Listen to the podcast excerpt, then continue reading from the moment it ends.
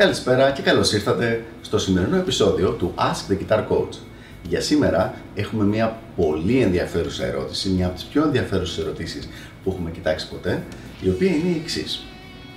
Υπάρχουν κάποιες φράσεις που δεν μπορώ να τις παίξω όσο και να τις μελετήσω. Γιατί συμβαίνει αυτό και τι να κάνω; Όπως είπα και πριν λοιπόν, πολύ ωραία και πολύ ενδιαφέρουσα ερώτηση θα πρέπει να την κοιτάξουμε από τουλάχιστον δύο-τρεις διαφορετικές γωνίες για να μπορέσουμε να βρούμε κάποια λύση. Η πρώτη περίπτωση είναι να υπάρχει πρόβλημα απομνημόνευσης, δηλαδή ικανότητας απομνημόνευσης. Να μην έχεις αναπτύξει ποτέ την απόλυτα συγκεκριμένη και εξελίξιμη ικανότητα του να απομνημονεύεις κομμάτια μουσικής. Η λύση στο συγκεκριμένο θέμα είναι πάρα πολύ απλή Μας την είχε πει μάλιστα ο Πολ Gilbert σε ένα σεμινάριό του στην Αμερική, ο οποίος είχε πει το εξής. Πώς τρώ μια τεράστια πίτσα; λέει one piece at a time. Κομματάκι κομματάκι. Ένα κομμάτι κάθε φορά. Συγκεκριμένα, απομνημονεύεις μία μουσική φράση που έχεις πρόβλημα απομνημόνευσης 2-2 νότες, maximum 4-4. Δηλαδή, μαθαίνεις τις πρώτες δύο, μετά μαθαίνεις τι επόμενες δύο, τις παίζεις όλες μαζί, έχεις τέσσερις, μαθαίνεις τι υπόλοιπε τις επόμενες δύο, τώρα έχεις έξι, τις παίζεις και τις έξι, μαθαίνεις τι επόμενες δύο και πάει έτσι. Ακούγεται πάρα πολύ αργό, υπογράφω ότι είναι ο πιο γρήγορος τρόπος που υπάρχει να απομνημονεύσει κάτι. Αν λοιπόν το πρόβλημα είναι πρόβλημα απομνημόνευση, αυτή είναι η λύση σου. Το παίρνεις πραγματικά κομματάκι κομματάκι. Δύο-δύο ενότε. Δεν είναι ντροπή να το πάρεις κομμάτι-κομμάτι, έτσι κάνουν όλοι οι επαγγελματίες, κιθαρίστες, μουσικοί, οτιδήποτε. Πάμε στη δεύτερη περίπτωση, που είναι και η πιο δύσκολη. Υπάρχει μεγάλη πιθανότητα να έχεις δομικές ελλείψεις στο παίξιμό σου, οι οποίες να μην σου επιτρέπουν να παίξεις αυτό το πράγμα που θέλεις, αυτή τη μουσική φράση. Τι σημαίνει αυτό, θα δώσω μερικά παραδείγματα, είναι πιο απλό.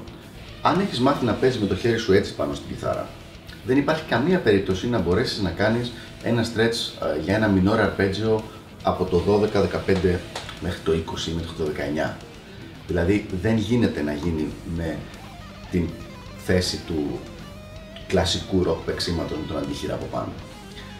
Το ίδιο πράγμα συμβαίνει άμα θες να παίξεις κάποιες εξελιγμένες μουσικές φράσεις και ας πούμε το δάχτυλο αυτό πετάει εδώ πέρα κάτω την ώρα που παίζεις και χρειάζεται κάθε φορά για να παιχτεί μια νότα να ανέβει πάνω και να ξανακατέβει. Αυτά είναι συνήθως τεχνικά προβλήματα τα οποία υπάρχουν, έχουν δημιουργηθεί από την αρχή αρχή. Δηλαδή, μιλάμε τώρα τις πρώτες μέρες που πρωτοέπιασε στην κιθάρα και άρχισες να παίξεις κάποια πράγματα. Ε, πιθανότητα δεν υπήρχε κάποιος καθηγητής να στα διορθώσει και έχουν μετεξελιχθεί έτσι και μπορούν να σε πάνε μέχρι εκεί. Ο σκοπός μου δεν είναι να τα βάψουμε μαύρα, αλλά η αλήθεια είναι ότι για να μπορέσεις να παίξεις αυτές τις πιο εξελιγμένες μουσικές φράσεις, θα πρέπει να γυρίσεις πίσω και να διορθώσεις αυτά τα δομικά προβλήματα, ώστε να μην είναι πια τροχοπέδι για το παίξιμό σου. Και πάμε τώρα στην τρίτη περίπτωση, η οποία είναι και η πιο συνηθισμένη. Όταν υπάρχει μια φράση την οποία προσπαθείς ξανά και ξανά να παίξεις και δεν μπορείς να την εκτελέσεις σωστά, οι πιθανότητες είναι ότι τη μελετάς λάθος. Και όταν λέμε λάθος, συνήθως εννοούμε πολύ γρήγορα. Εδώ ο κανόνας είναι ο πιο απλός που υπάρχει. Κόψε την ταχύτητα στη μέση. Δηλαδή, αν τη μελετάς στο 100 bpm, στα 100 beats per minute, πήγαινε στα 50. Αν στα 50 δεν μπορείς πάλι, πήγαινε στα 25. Αν στα 25 δεν μπορείς πάλι, πήγαινε στα 12 ή 13. Κάποια στιγμή θα βρεθεί μια ταχύτητα η οποία θα είναι απελπιστικά αργή, στην οποία θα μπορείς να παίξεις αυτή τη φράση. Αυτή είναι η αρχική σου ταχύτητα και από εκεί και πέρα ξεκινάς με μετρονόμο και την ανεβάζεις 1-2 ppm κάθε 5 λεπτά που μελετάς. Εφόσον δεν υπάρχουν δομικά προβλήματα στο παίξιμό σου όπως λέγαμε πριν, πιθανώς με μία με δύο ώρες μελέτης πάνω σε αυτή τη φράση με τον τρόπο που είπαμε, να μπορέσεις να την παίζεις πολύ καλύτερα από ότι θα μπορούσες αν την άφηνες με τον ίδιο τρόπο και έπαιζες χρόνια.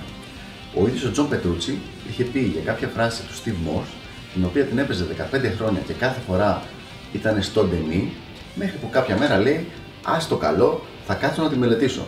Και έκανε αυτή ακριβώς τη μεθοδολογία, δηλαδή έκοψε την ταχύτητα στη μέση και ξανά στη μέση. Συνολικά τη μελέτησε μισή ώρα και και λέει από εκεί και πέρα δεν την ξανά κανένα λάθος. Για ποιο λόγο αυτό το πράγμα είναι τόσο διαδεδομένο. Ο λόγος είναι πάρα πολύ απλός και πάρα πολύ ανθρώπινος. Όταν μελετάμε μια μουσική φράση, την οποία την έχουμε ακούσει σε μια συγκεκριμένη ταχύτητα, όχι για εντυπωσιασμό, απλά σε αυτή την ταχύτητα έχει φέρει το αποτέλεσμα το οποίο μας άρεσε. Δηλαδή, αυτό ακούσαμε και μας άρεσε. Είναι πολύ ανθρώπινο να θέλουμε να το παίξουμε σε αυτή την ταχύτητα. Και το καταλαβαίνω. Το πρόβλημα είναι ότι δεν βελτιώνεσαι με αυτόν τον τρόπο και δεν τη μαθαίνεις. Οπότε ο τρόπος είναι αυτός που είπαμε. Ρίχνουμε ταχύτητα στη μέση, αν δεν είναι καθαρή, ξανά στη μέση, ξανά στη μέση, όσο πάει αυτό το πράγμα, βρίσκουμε την ταχύτητα στην οποία μπορούμε να την παίξουμε και από εκεί ξεκινάμε και ανεβαίνουμε προς τα πάνω. Αυτοί λοιπόν είναι οι τρεις λόγοι οι οποίοι θα μπορούσαν να σε εμποδίζουν από το να παίξεις μία μουσική φράση. Ελπίζω να βοήθησα με την ανάλυση αυτή και τα λέμε στο επόμενο Ask the Guitar Coach. Γεια χαρά!